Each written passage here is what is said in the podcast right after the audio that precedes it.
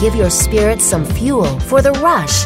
Today's hot Christian music mix with Davina Japal from Joy Radio. You are listening to Joy Radio. My name is Davina Japal. You may be aware, because we've been talking about this for weeks actually, that Kingdom Bound is celebrating its 32nd year, and that begins on July the 29th to August the 1st. It's at Darien Lake in Buffalo, New York. And one of their worship leaders during that weekend is Grammy Award winner Zach Williams, and he is here with us by phone. How are you, sir? Great. How are you doing? I'm doing very well. Just want to say a big thank you for taking the time just to chat with us. But question, would this actually be your first time performing at Kingdom Bound? Actually, I performed last year acoustic, just solo, uh-huh. and this this will be the first time with my band. Oh, that's so amazing. we're excited. Yeah, we're looking forward to it. Amen, amen. What are some of the things that we can expect when you're performing? I mean, I'll be honest. I'm not. I'm not one of these artists that's going to be jumping off with the drum risers and you know dancing around. I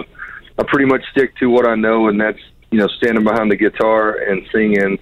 Um, you know, I think what what we try to do with the band and with what I, you know, stand for and believe in is, you know, you're looking at five guys on stage who's all, you know, have different paths and different stories, but their lives have all been completely changed by just the grace and mercy of God. And, you know, we try to make that, you know, be what people see, not you know a bunch of flashy lights and a bunch of you know routines. Not that there's anything wrong with that. It's mm-hmm. just not my thing. And so for me, I try to just let the music and the song speak for themselves. You know, I feel like I try to write music that that um you know people can connect to because I, I know so many of us have very very similar stories and we don't ever get a chance to tell that story. And I feel like God's given me an unbelievable opportunity and platform to, you know, really share that with people. And uh, you know, I'm honored, grateful. I'm humbled every time I get to stand on stage and just share that the gospel. Anybody. And so, yeah, yeah, so, yeah. So, so that's kind of it, you know. So a lot of times our, our shows are, you know, we it's always different. You know, there a lot of times we just have the the crowds that are kind of the watchers and they're just listening and they're watching it which to me i love that you know because it lets me know that they appreciate what we're doing and they just want to hear the message and hear the music and so for me a lot of times that's that's better than than anything Mm-hmm, mm-hmm. But do you think that's enough, though, considering our society today and being so visually, um, um, you know, astute with uh, colors and lights and stuff? Do you think that's enough? Do you think your message I, of the gospel is enough? I feel like it is because I feel like in our genre, there's there's there's plenty of others. You know, there'll be there'll be other artists that same day that I'm playing that that will have that. You know, and I think I think it's cool to see how God's created us all different and and given us all different stories and different plans and the way we use that to reach people. Um, you know, for me, that's that's the way I do it. For Toby Mac, you know, his is going to be completely different. He's going to have you know all that stuff, you know, and, and that's great. We're doing a show with him tonight, and I love watching his set, but I couldn't do that, you know. It's mm-hmm.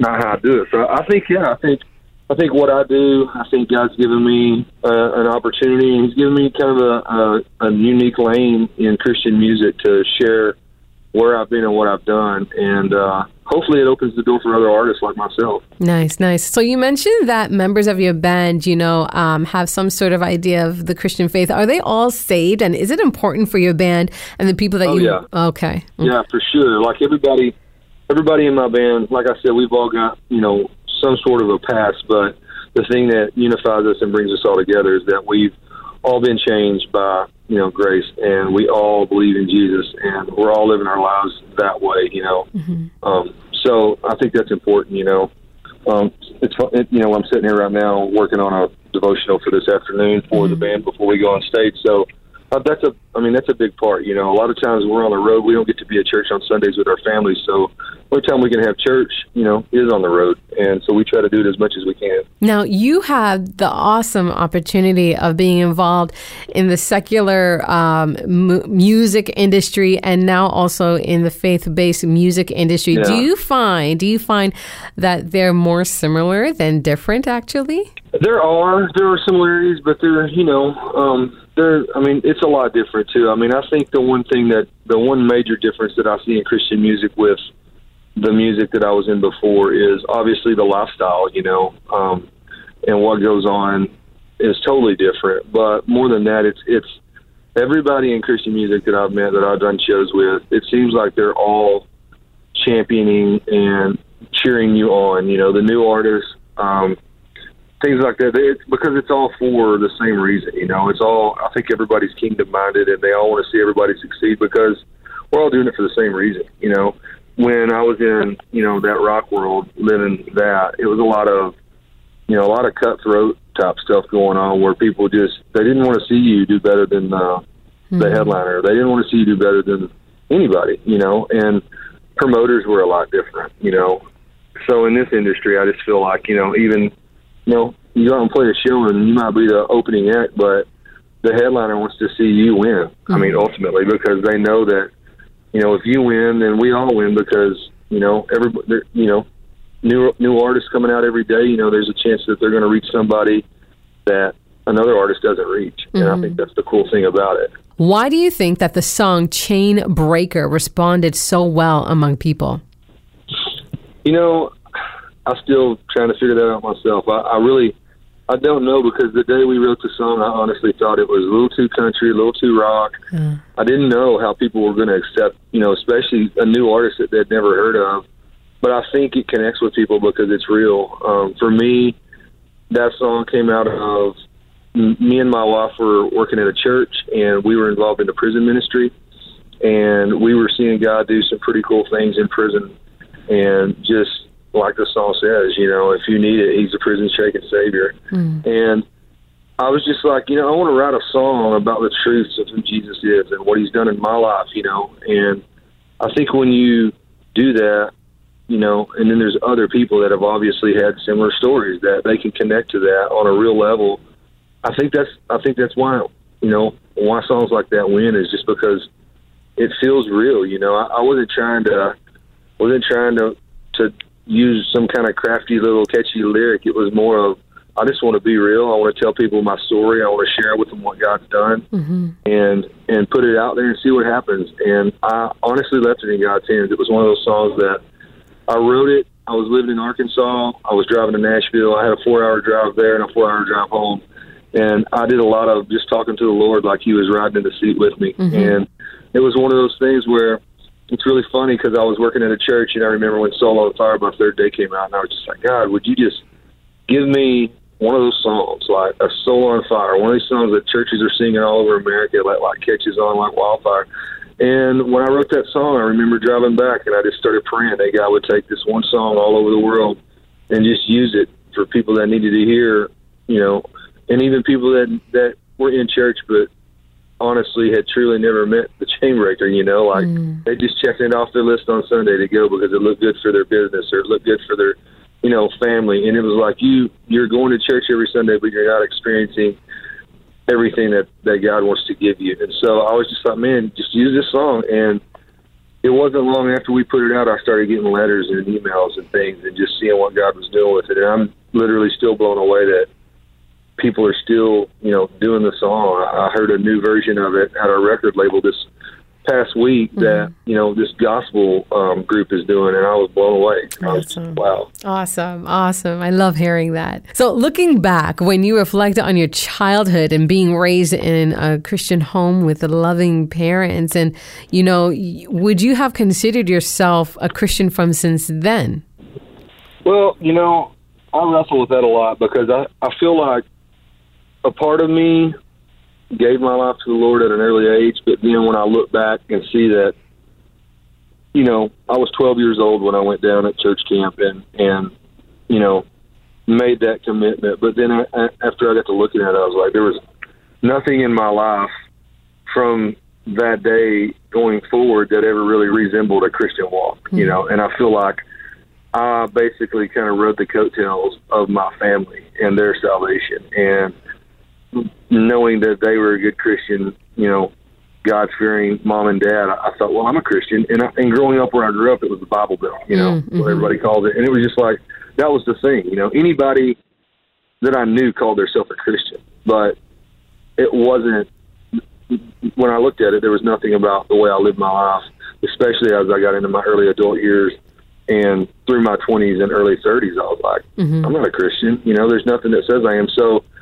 um, when I turned 33, you know, that was it for me. When I when I had that moment, it was literally hands down, face down, come to Jesus kind of thing, where it was like, God, if you're real, show up and and, mm-hmm. and show me because I need to know now.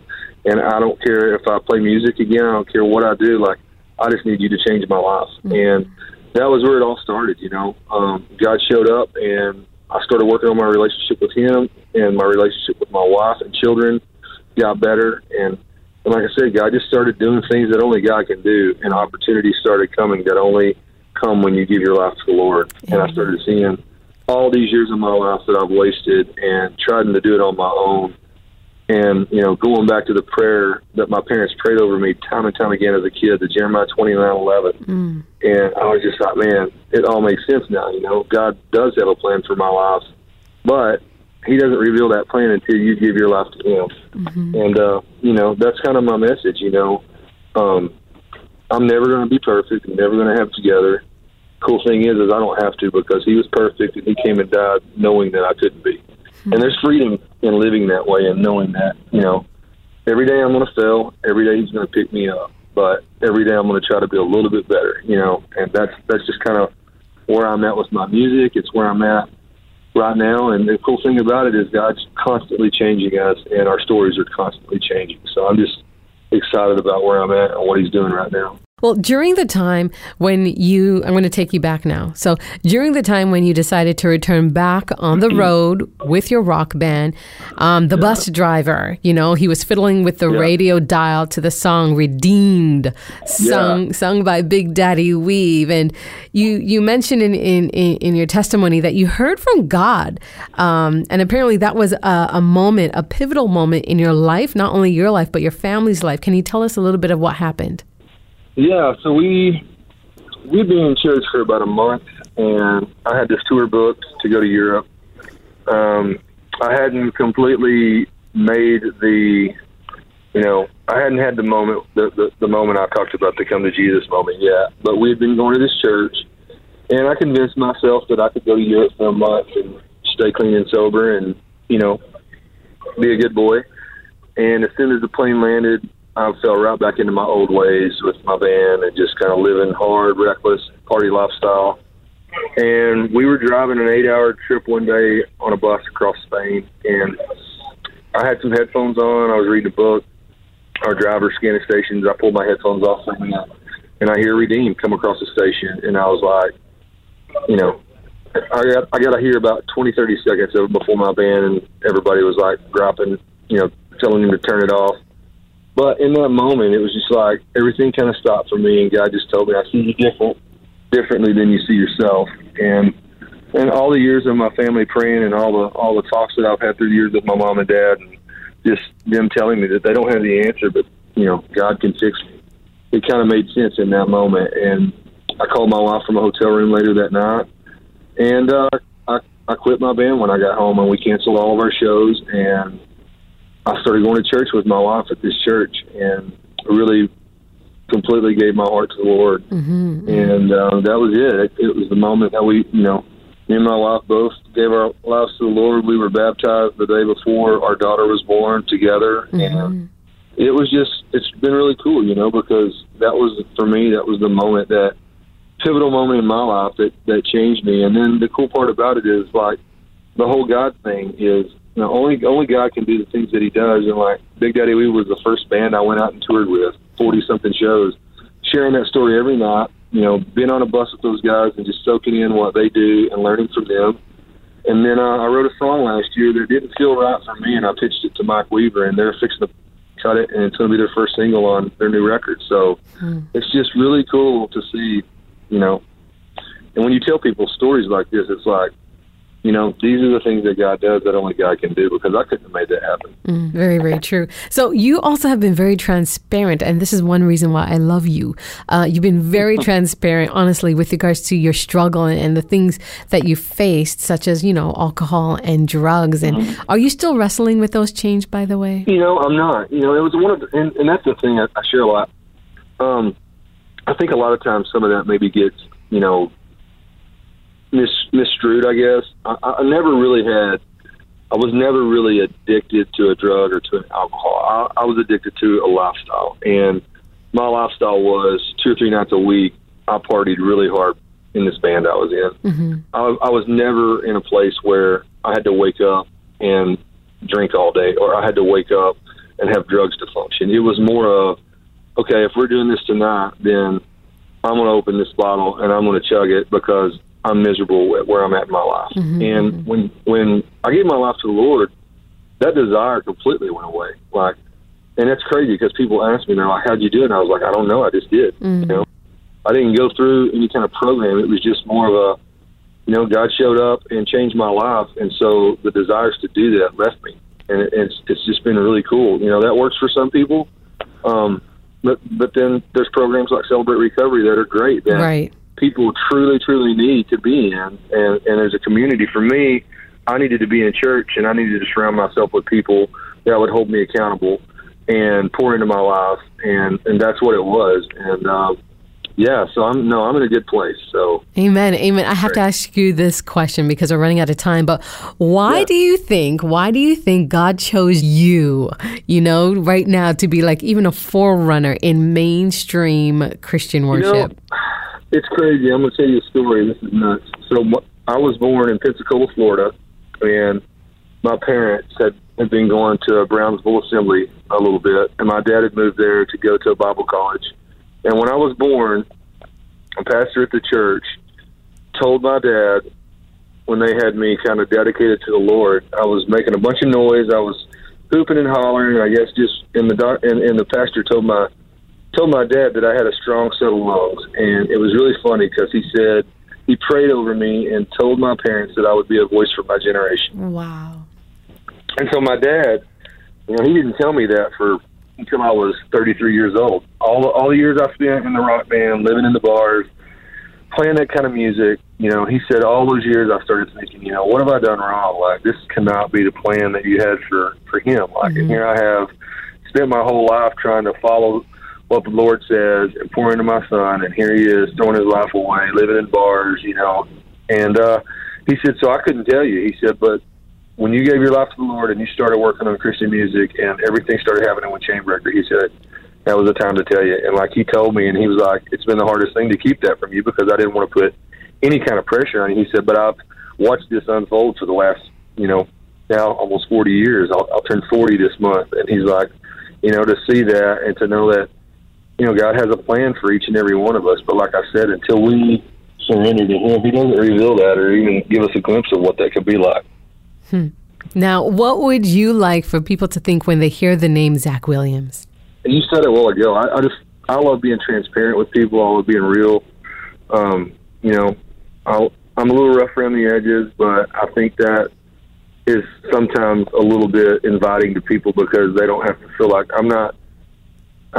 I, don't know. I just I, I feel like I'm just a regular guy. I grew up in a town of about a thousand people. Um, I don't think that'll ever leave me. Mm-hmm. You know, the fact that none of this happened for me until I was in my late 30s is another thing. I think that, mm-hmm. you know, I get it. You know, I've struggled to get here. Now that I'm here, I, I'm not taking it for granted.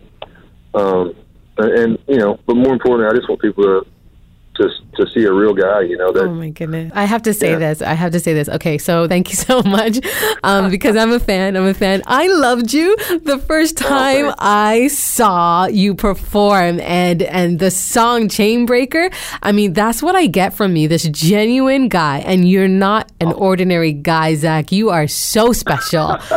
Oh, you are you. so special. And I honestly believe that Canadians will be down there and will get a taste of, of your ministry. Thank you so much for spending time with us. Thank you so much. I appreciate it. All right. God bless you. Yeah. We'll see you.